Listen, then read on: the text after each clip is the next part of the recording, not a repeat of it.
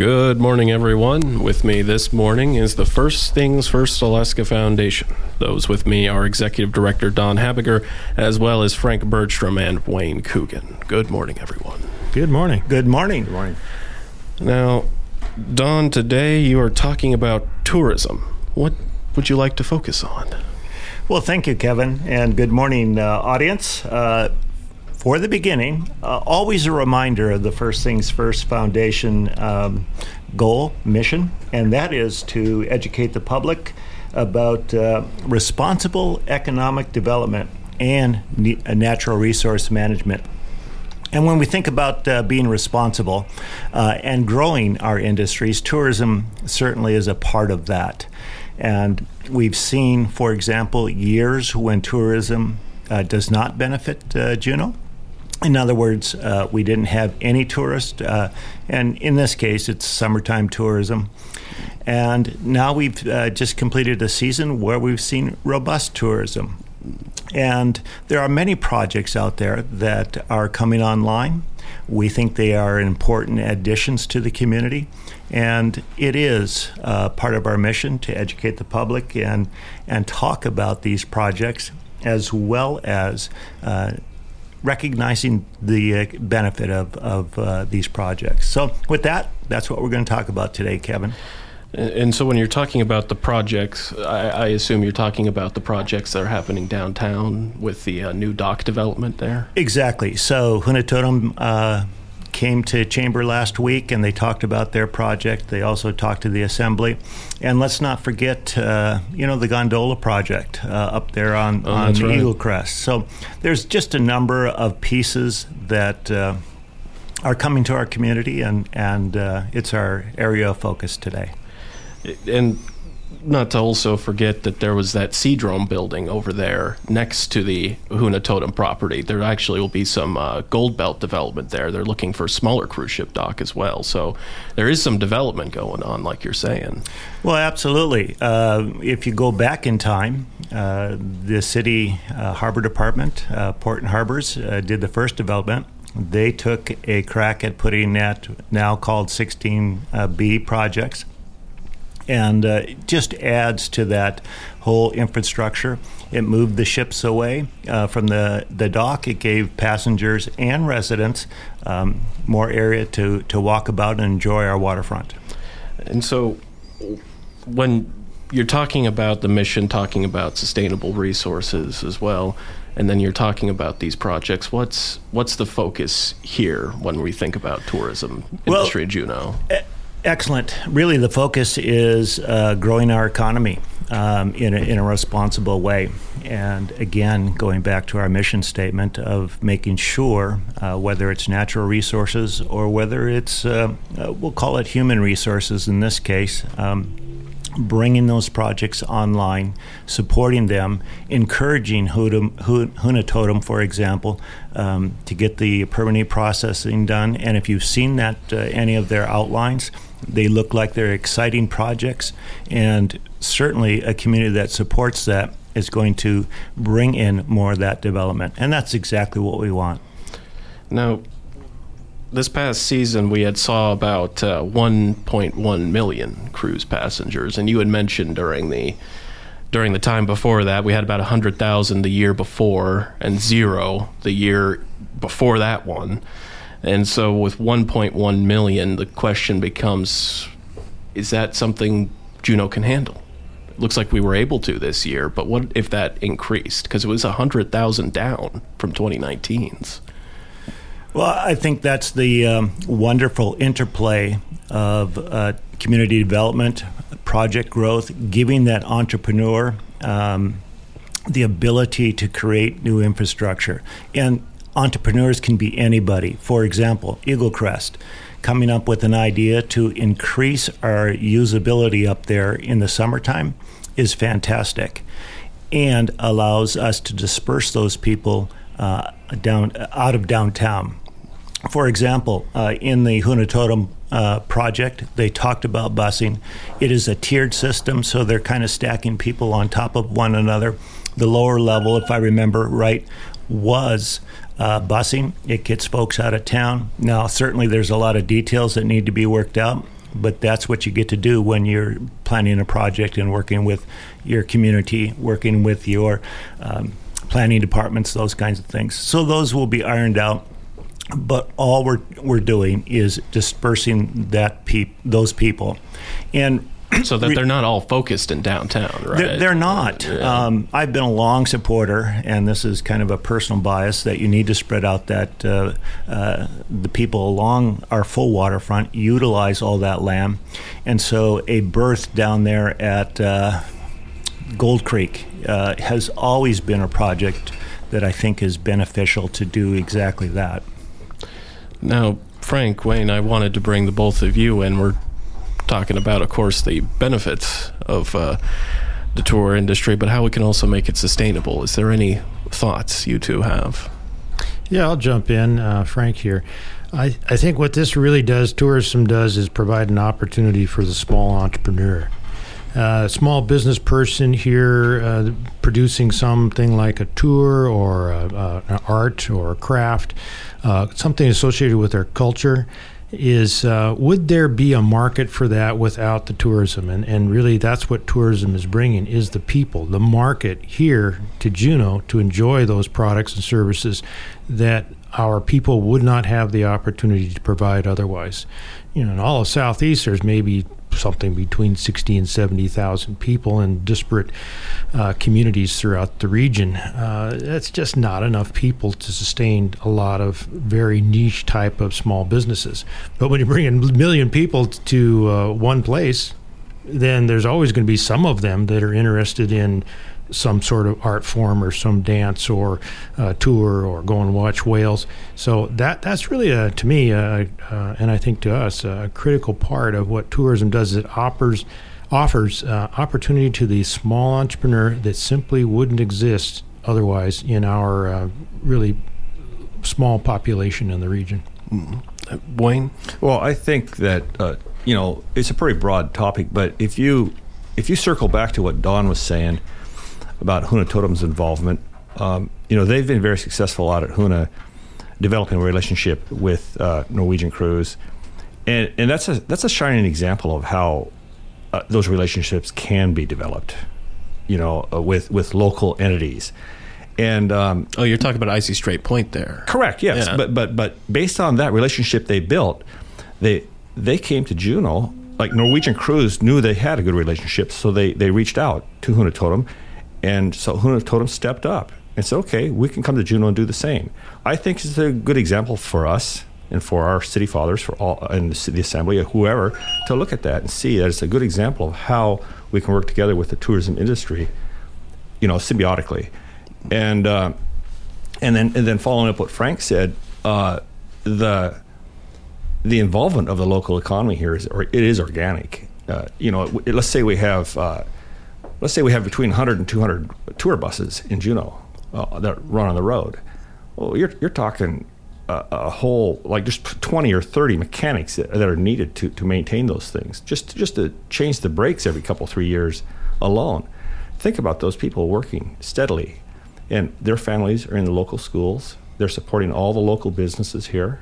So, so it's, uh, it's a very broad thing, and we need to look at it. Um, additionally, and I don't want to take up too much more time here, but additionally, there's the concept that Frank and I were talking about earlier when um, when you pay your power bill is based on total consumption and the total cost of generating power. And the highest consumption for people in Juneau is probably in the wintertime with their uh, electric heat. So in the summertime, there's less. That's when the tour business, the tour ships come in and use power and the tour businesses use power. So, so it has an equalizing effect to keep our rates down. And that's just one feature that helps keep our costs down. Don, is there anything you'd like to add to both those? Only to uh, kind of uh, to bounce off of or pick up uh, Wayne's comment about uh, power. Um, going back in, in history, there has always been comments about uh, vessel emissions. And First, Princess uh, came online with electric shore power. It became a world leader model. And that same uh, development, uh, and again, T- mentioned it uh, at the chamber meeting, is uh, electrification of Norwegian now. And so the more vessels that we bring online, the more ability to, and this is really to my point, the more ability we have to use that electricity, add additional customers, significantly industrial customers, gives folks like. Uh, um, can't remember their name now, but the the new electric uh, electrification company that has been trying so hard, so diligently to bring on uh, a new electric uh, utility here in this community. Um, Duff Mitchell is is the oh, uh, Juneau Hydro. Yeah, thank yeah. you. Uh, at any rate, Juneau Hi- Hydro. What an opportunity! Another development, another opportunity. Add jobs to our community responsible uh, environmental impact, and we just think all of those are win-wins. Now, there was an interesting point you were talking about there, Frank, in that uh, the industries here they're not too the the industries here tourism offers a lot more opportunity than just what an average uh, industry was would provide right? It's, that's what you were that's what you were talking about. Well it's more like the uh, yeah you're right but it's the scale of the businesses that can participate. So, in the case of mining, it's a, a large company that is developing developing uh, a mine and employing many people with many skills and paying high wages. But in this case, these are small businesses that would not otherwise be able to sustain themselves because they don't have a market. If you want to make widgets here in Juneau uh, and you want to sell them to our 30,000 people, well, there's only so many widgets that our uh, economy is our local economy is going to be able to support. So you're going to have to export those widgets down to the market down south. Well, the, the beauty of tourism is it simply brings the market to us. We're, we're bringing a million people here, and what do they want? They all want widgets, and so our local folks can produce those and outcompete people outside of the region to provide those services. So it gives us an, uh, a competitive advantage for small business here to do the things that people love, like taking people out watching whales. You got to wonder the cost to entry there must not be as high as compared to other shops you're trying to open if you were a mom and pop operation, right? It's just a tour. Well, it's a tour operation, but let's say Instead, you were trying to open some kind of retail business, right? What would be the comparison of how quick you can access that market? Well, everything has its capital costs, its entry costs of entry, permitting, and whatnot. I mean, maybe apples and oranges, what I'm saying, but I think I understand what you're saying, and that there, there is opportunity to tap into that industry. Right, and, and, like we were just saying here, that there's a cost of entry into any business, and that's a burden on people. But they have to be able to look at their economics and say, yeah, it's going to cost me X amount of dollars to start this business, but will I be able to sustain that by paying off that investment as well as making enough money to pay myself and my employees and my taxes and everything else, and put gas in the car? And in this case, we have lots of these uh, small businesses that have sprung up to uh, serve the um, uh, the tourism business business, and therefore, by definition, these are economic opportunities.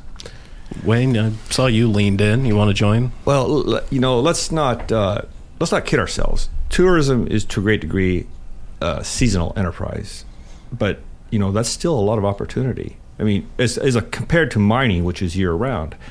Um, but think of all, all the opportunities for people who are looking for summer work, uh, college students or whoever, even high school students.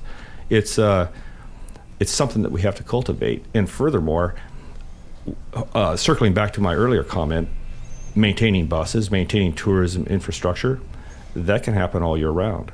So, so uh, it's it's just something that we cannot take for granted. It, it's uh, it's uh, we're, we're heavily dependent on it now at this point because we've lost a lot of other industries. So uh, it's that's what we're encouraging people to do is is look at it with open eyes and realize that this is uh, our bread and butter. Let me just jump in here and point out another little little issue is that they've got some choke points, and Don helped me out here on this one.